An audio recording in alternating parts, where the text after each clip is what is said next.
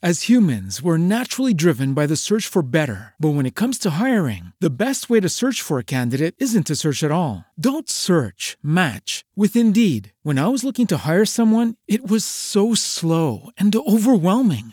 I wish I had used Indeed. If you need to hire, you need Indeed. Indeed is your matching and hiring platform with over 350 million global monthly visitors, according to Indeed data, and a matching engine that helps you find quality candidates fast. Ditch the busy work. Use Indeed for scheduling, screening, and messaging so you can connect with candidates faster. And Indeed doesn't just help you hire faster. 93% of employers agree Indeed delivers the highest quality matches compared to other job sites, according to a recent Indeed survey. And listeners of this show will get a $75 sponsored job credit to get your jobs more visibility at Indeed.com slash podcast. That's Indeed.com slash podcast. Terms and conditions apply.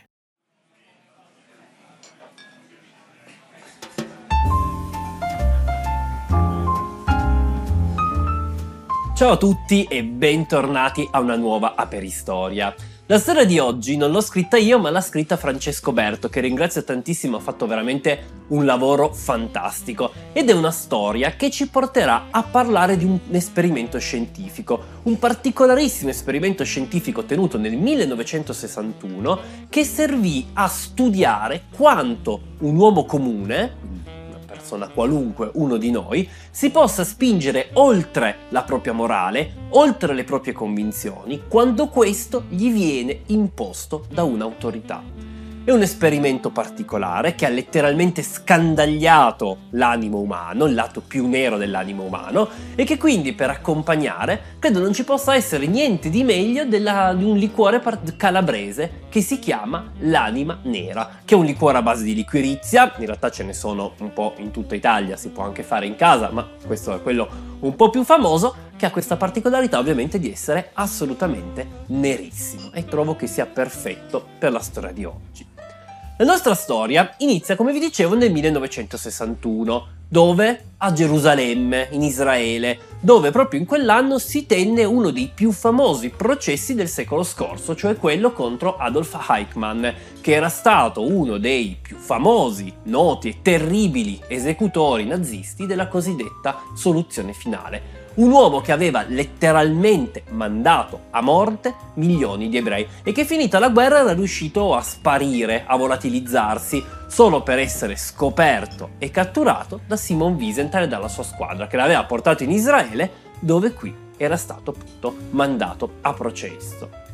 Quando iniziò il processo, tutti si aspettavano il classico gerarca nazista, un uomo duro, puro, un uomo che incutesse timore alla folla e che continuasse a ribadire la sua ferrea volontà, ferrea volontà che l'aveva spinto a fare quello che aveva fatto. In realtà Adolf Eichmann non era niente di tutto questo. Lo vedete qui a fianco nell'immagine che vi metto.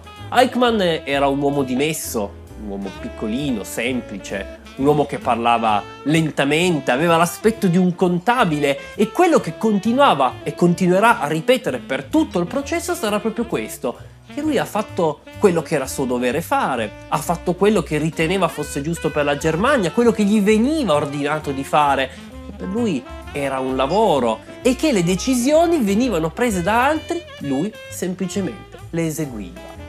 Delle parole che all'epoca fecero tantissimo scalpore e che spinsero una donna che era presente in quel momento, tra l'altro nota filosofa, politologa, si chiamava Anna Arendt ed era tedesca di origine ma era fuggita nel 1937 perché di origine eh, ebraica ed era fuggita negli Stati Uniti dove viveva, spingerà Anna Arendt a scrivere un libro famosissimo che vi straconsiglio bellissimo che si chiama La banalità del male.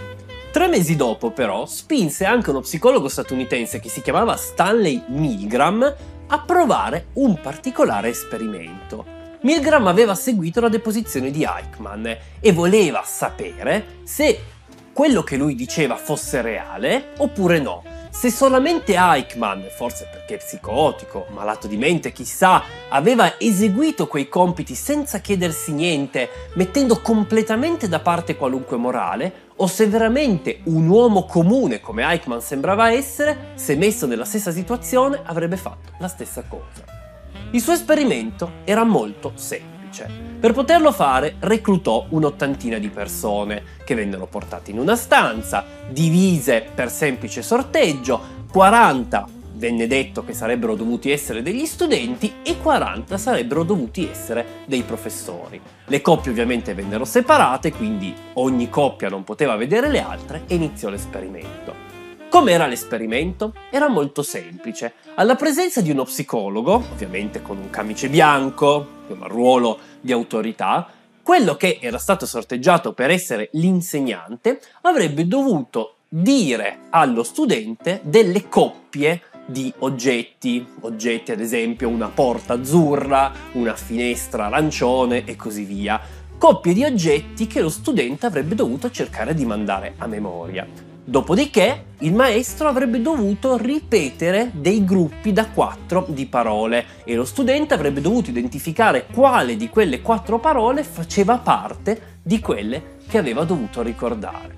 Se lo studente avesse azzeccato tutto bene, se lo studente invece non avesse azzeccato, beh, allora il maestro avrebbe dovuto dare una piccola scossa elettrica. Allora era stato detto infatti che era un esperimento per la memoria, cioè quelli serviva per capire se utilizzando queste piccole scosse elettriche si sarebbe potuto stimolare la memoria e spingere gli studenti ad imparare meglio.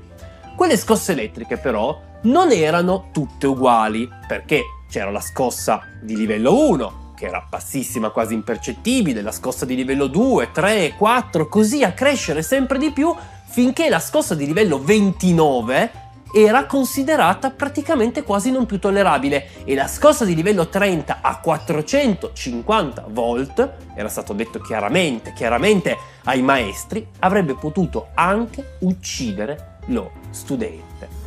Ovviamente, per essere sicuri che credessero a quello che stavano facendo, era stato fatto provare loro il terzo livello, una scossetta, una piccola scossetta che gli ha fatto capire che il tutto funzionava.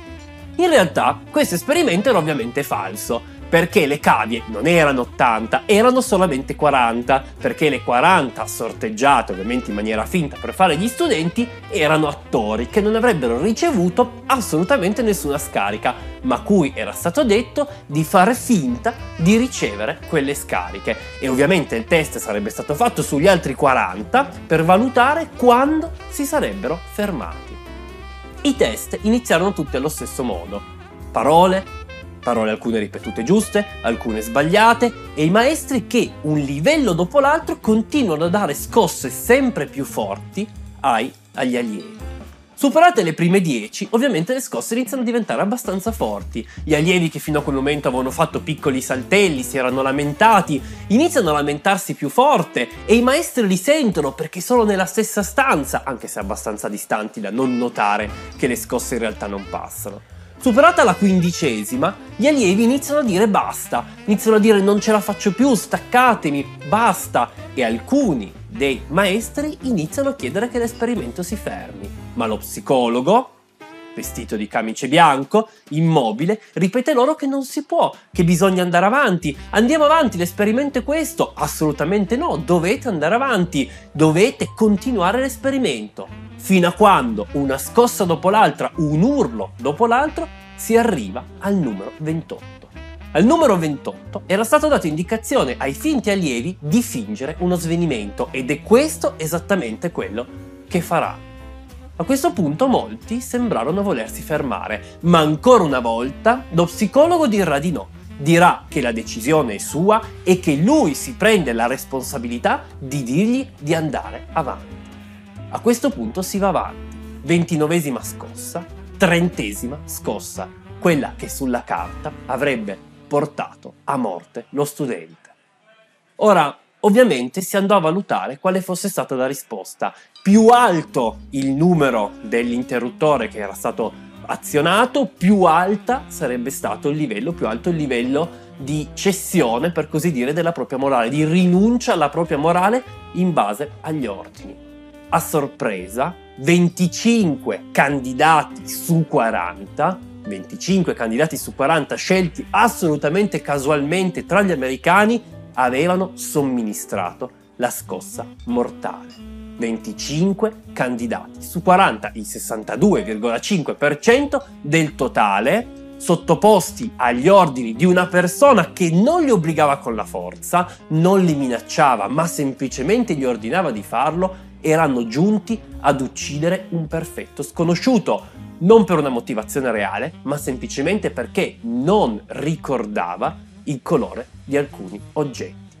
L'esperimento è terrificante e resta uno delle cose credo più terribili che mostrano come realmente l'uomo nelle condizioni più strane, nelle condizioni che purtroppo l'umanità ha vissuto tante volte, basti pensare al secondo conflitto mondiale, possa compiere le peggiori atrocità, giustificandosi con se stesso, che queste atrocità vengono compiute non per sua volontà, ma per ordini che giungono dall'alto, dimenticandosi che dopo tutto quegli ordini, quegli ordini possono anche essere disattesi. La speranza è che col passare del tempo la maggior parte diventi come i 15 che decisero di fermarsi prima. Non sono molto convinto di questo, ma pazienza.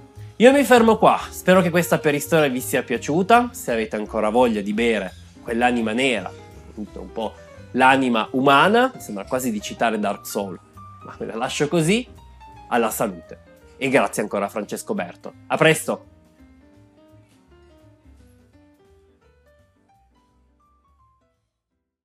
Lucky Land Casino asking people what's the weirdest place you've gotten lucky? Lucky? In line at the deli, I guess? Aha, in my dentist's office. More than once, actually. Do I have to say? Yes, you do. In the car before my kids' PTA meeting. Really? Yes. Excuse me, what's the weirdest place you've gotten lucky? I never win and tell. Well, there you have it. You can get lucky anywhere playing at LuckyLandSlots.com. Play for free right now. Are you feeling lucky? No purchase necessary. Void where prohibited by law. 18 plus. Terms and conditions apply. See website for details. With Lucky Land slots, you can get lucky just about anywhere. Dearly beloved, we are gathered here today to. Has anyone seen the bride and groom? Sorry, sorry, we're here. We were getting lucky in the limo and we lost track of time.